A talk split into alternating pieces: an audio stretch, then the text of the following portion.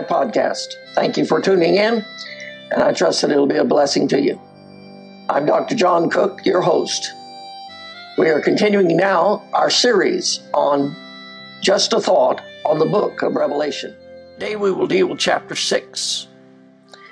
This is part two of our study on chapter 6, and we will see what the Bible reveals concerning the opening of the second and third seals. These seals are the unleashing of God's judgment on this world. This is the time of Jacob's trouble, which is prophesied in Daniel chapter 9 and other passages, other passages of scripture in the Old Testament. Now, in this part of our study, as we look at the opening of the second and third seals, John will show us two riders, one on a red horse and the other on a black horse. We are going to consider who these riders are. We're going to find out what the scripture reveals about them. We will get into part two of our study right after this.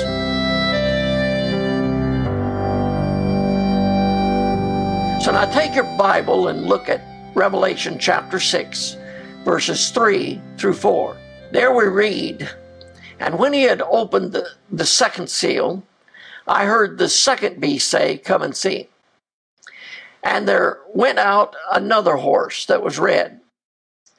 And power was given to him that sat thereon to take peace from the earth, and that they should kill one another and there was given unto him a great sword. So John is now called on by the second beast. This is the calf, the face of a calf, to come and see. When John looks, he sees the opening of the second seal.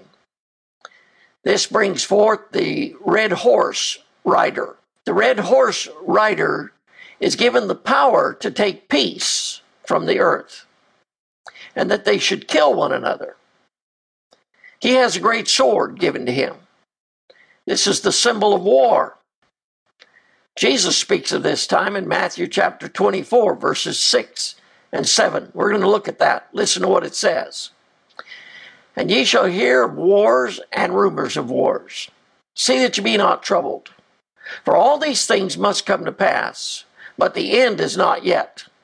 For nation shall rise against nation, and kingdom against kingdom. And there shall be famines, and pestilences, and earthquakes in divers places. We see a lot of that happening today. But in that day, it will be greatly multiplied.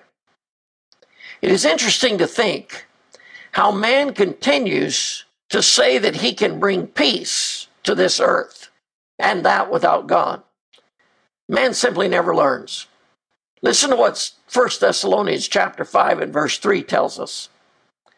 For when they shall say peace and safety, sounds like our day, doesn't it? Then sudden destruction cometh upon them as travail upon a woman with child. And they shall not escape. Yes, they're going to cry peace, peace, as they do today. But there will be no peace. There is no peace, God declares in Isaiah chapter 57, verses 20 and 21. He says, The wicked are like the troubled sea when it cannot rest, whose waters cast up mire and dirt. There is no peace, saith my God, to the wicked. This world at that day will be ungovernable Anarchy and rebellion shall rule the day, shall reign supreme. That day will be a day of bloodshed and misery. This world's not going to get better. It's only going to get worse and worse. This is going to be a world like unto the days of Noah. Genesis chapter 6, verses 11 through 13 tells us the earth also was corrupt before God and the earth was filled with violence. And God looked upon the earth, and behold, it was corrupt, for all flesh had corrupted his way upon the earth. And God said unto Noah, The end of all flesh is come before me, for the earth is filled with violence through them. And behold, I will destroy them with the earth. Now, look at Matthew chapter 24, verse 37. Jesus tells us, As the days of Noah were, so shall also the coming of the Son of Man be. Now, right on the heels of the opening of the second seal comes the opening of the third seal. This we read about in Revelation chapter 6, verses 5 and 6. It says, And when he had opened the third seal, I heard the third beast say, Come and see. And I beheld, and lo, a black horse. And he that sat on him had a pair of balances in his hand. And I heard a voice in the midst of the four beasts say, A measure of wheat for a penny, and three measures of barley for a penny. See thou hurt not the oil and the wine. When the third seal is opened, the third beast, with the face of a man, calls on John to look and see what God is about to do to this wicked world. John looks and sees the rider of the black horse. This is famine coming on this world. Famine often follows war. In Matthew chapter 24 and verse 7, Jesus said, For nation shall rise against nation, and kingdom against kingdom, and there shall be famines. In that day, food will be divided out by measure.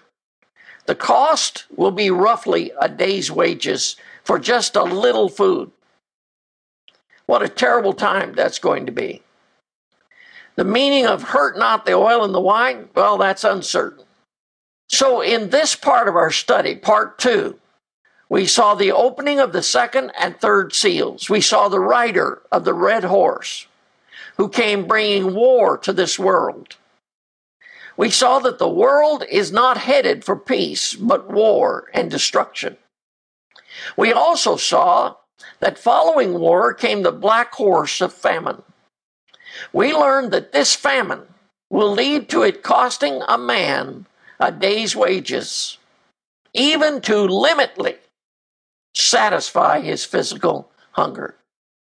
Man in that day will buy his food by weight. Again, we say it's going to be a terrible time.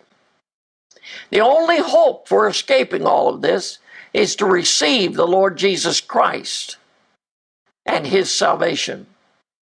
This is available today. The Bible says if you confess with your mouth the Lord Jesus and believe in your heart that God hath raised him from the dead, thou shalt be saved. Today, God will gladly save you. He will gladly save any and all that come to him and put their faith and trust in the Lord Jesus Christ. And he will give you rest. But in that day, if you reject him in the day of salvation, he will be your judge and you will face his judgment. You will face the Savior who is now your judge, and his judgment is upon the wicked in that day, and it will be upon you. So, as we come to the conclusion then of our study on part two, on just a thought on the book of Revelation on chapter six, we ask you to join us for the next part, part three of our study. May God bless you.